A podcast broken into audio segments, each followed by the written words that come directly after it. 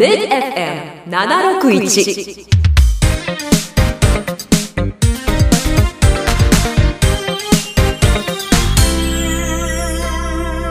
パラチャンネル。この番組はキャリアートの提供でお送りします。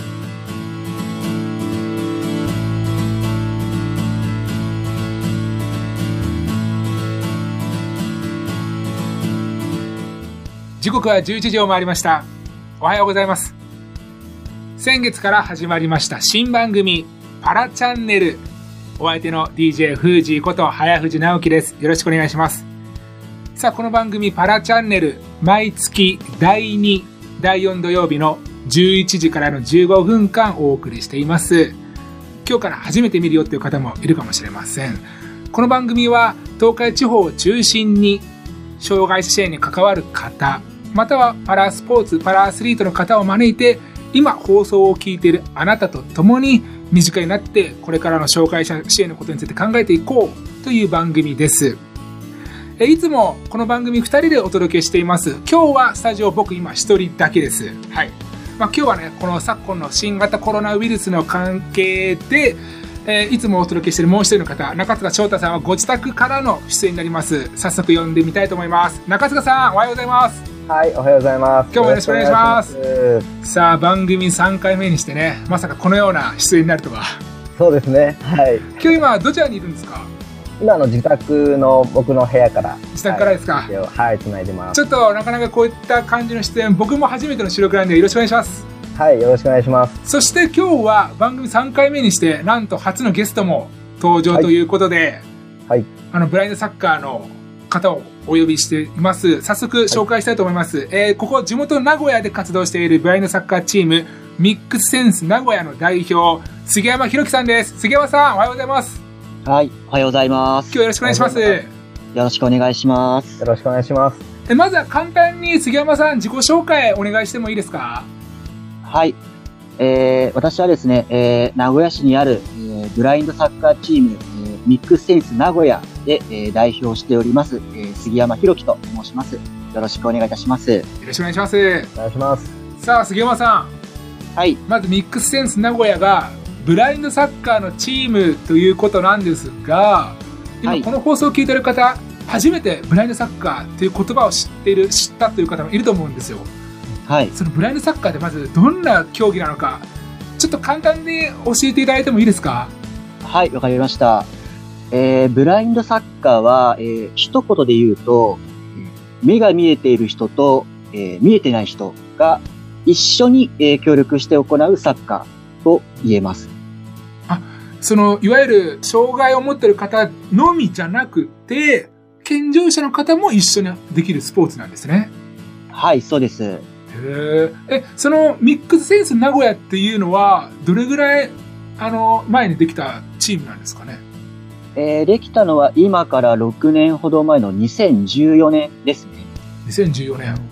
結構イメージとしてなんか新しいイメージですかね最近なのかな？そうですね。まあ本当に自分たちからすると、まあ最近のような感じもするんですけども、はい。チームっていうのは、かなり数ってあるんですか？その東海地方であったり。えっ、と、じゃあ東海地方では、えっ、と、最近になって、えー岐阜とか静岡のチームもできたんですけども、はい。実は私たちのチーム、ミックスセンス名古屋というのが、えー東海圏でえー初めてできたチームになりまして、で、愛知県でも、えー唯一の、えーブラインドサッカーチームでもあります。東海地方初のブラインドサッカーチーム、はい。それはどういった経緯でできたんですか？まあ今からで、その2010年できたんですけども、その半年ほど前に、あの、まあいろんな縁がきっかけで、えー名古屋で初めて、えーブラインドサッカーの体験会が行われまして、で、まあその時まあ私も、まあ、参加したメンバーの一人ではあるんですけども、まあその時集まったメンバーが中心となって、えーできたのが今のミックスセンス名古屋なんですね。チーム自体は何名ぐらいで構成されてるんですか？今はですね、まあいろんな形で関わってる方含めると、今25名所属してます。あ、多いですね。かなり。はい。それは、えっと、女性も一緒に楽しめるようなはい。そうなんですね。実際その障害を持たれてる方っていうのは、ど、どれぐらいその中でいらっしゃるんですか？今、資格持ってる方は、えー、5名ですね。?5 名。はい。で割合としては、むしろその、障害を持ってない方の方が多いんですね。そうですね。まあ、これは結構、あの、各チームによって、えー特徴があるんですけども、まあ、私たちのチーム、ミックスセンス名古屋は、まあ、どちらかというと、その、まあ、普通に目が見えてる健常者の方が、まあ、多いチームですね。それはやっぱりその、まあ、女性であったり男性であったり障害持ってても持ってなくてもやっぱりこう楽しめるそのスポーツの魅力みたいなものがあるっていうことなんですよね。そうですね。はい。具体的にそういったのってまだこう視聴者の方々知らない部分多いと思うんですけれどもどういったものがこう楽しみなのかっていうのを教えていただけると嬉しいんですけれども。あ、はい。そうですね。あのーまあ、ブラインドサッカーって、その、まあ、先ほど申し上げた通り、その、まあ、目が見えてる人も見えてる人も一緒に協力して行うよって言ったんですけども、あのーいろんな形で、こう、関われる、えースポーツとなっております。え、というのも、えーまあ、ブラインドサッカーって、いわゆるその、まあ、アイマスクっていうのをつけてですね、えーボールを蹴ったりするわけなんですけども、はいまあ、それは、あのーまあ、目が見えてない人もそうですし、あと、国内大会に限っては、その、目が見えてる人も、そのアイマスクをすることで、えー参加することができます。アイマスクをすることによって健常者の方ももう同じ資格を封じた状態だから、はいもういわゆるこう同じ条件で、まあ、参加できるということなんですかね。そうですね。あはい。まあ、私も現に、あの、まあ、健常者なんですけども、実際にアイマスクをつけて、まあ、選手として、あの、試合に出ることもあります。今あのチームの練習、まあ、もちろんちょっとコロナウイルスの関係でなかなかできないとは思うんですけど具体的にその練習ってどういった感じでやってるんですかチームの。そうですね。あのーまあ、普段は毎月3回、4回程度ですね。公園であったりとか、あるいはフットサル場等でですね、まあ練習をしているんですけども、はい。まあなかなか結構その、見えない中でこう、まあ練習ってやるとなかなかちょっと、周りとかも気にしつつっていうところもありますので、まあそういう時はその、まあ目が見えている人ですね、が、まあちょっと周りにこう気を使ってですね、サポートしたりとか、まあそういったのをやり受けてもらいつつ、まあ練習をしてるかなというところですね。ミックスセンス名古屋の最近の公式戦の成績とかって教えていただけることっていいですか？はい、そうですね。あのーまあ、私たちその、毎年そのブラインドサッカーってその日本選手権っていう、えー全国のチームが集まってですね、その大会が行われるんですけども、えーまあ、2016年から私たちは出場しておりまして、2016年から2019年まで、なので4年連続ですね、えー出場の方はしております。へえまだまだちょっとぜひブラインドサッカーあとミックスセンスのことについてもお聞きしたいんですけども杉山さんまたちょっと、とてもじゃないんですけどちょっとまだお時間が足りないのでまた次回も出演していただけるということで、より詳しい話聞いてもいいですかね次回。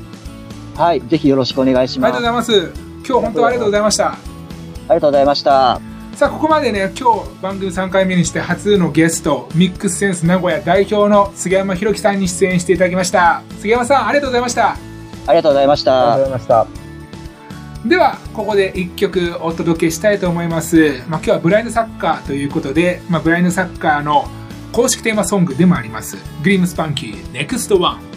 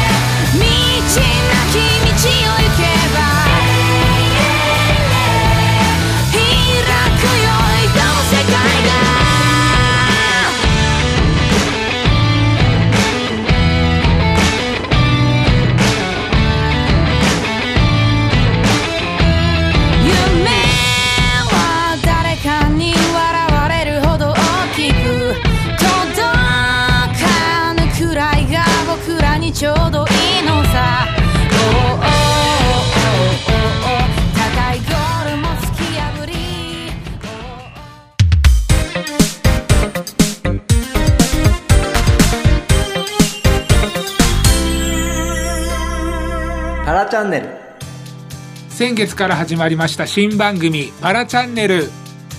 さあ中塚さはい。ん番組3回目にして今日初のゲストはい。杉山さんを交えての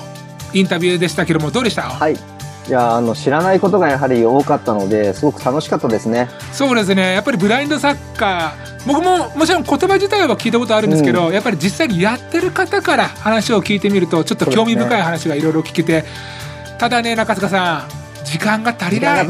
時間が足らないですね。足らないまだまだ聞きたいっすね。いろんなことが、ね。はい、まあ、あの、あの、次回もそうですけれども、それ以降もですね、あの、チームの成績とともに一緒にこう密着しながら、いろいろ深掘りしてきたらいいですよね。そうですね。今日出演していただいた、えー杉山さんまた次回も出演していただけるということなのでそちらもお楽しみに。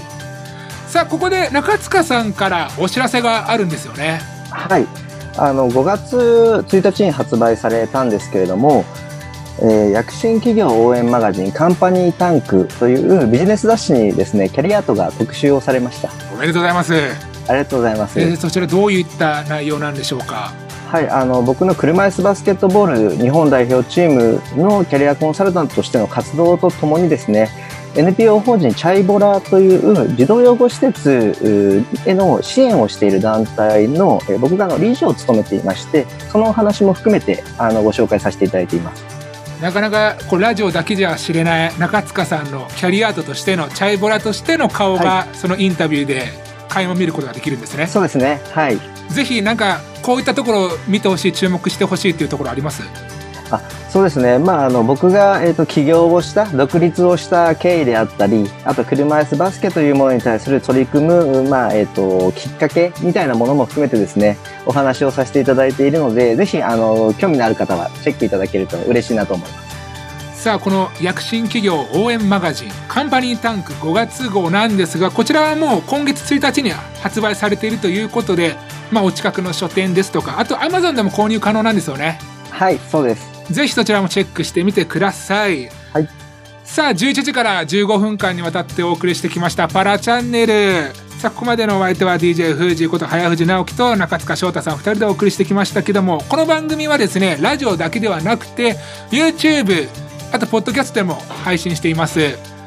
番組、えーどちらもラジオ番組と同じパラチャンネル、カタカナでパラ、ひらがなでチャンネルでパラチャンネルです。えーまたぜひ YouTube の方、ぜひチャンネル登録の方もよろしくお願いします。さあ、ここまでのお相手、改めて DJ フージーこと早藤直樹と、中塚翔太でした。次回は5月23日です。またお耳にかかりましょう。ありがとうございました。ありがとうございました。この番組は、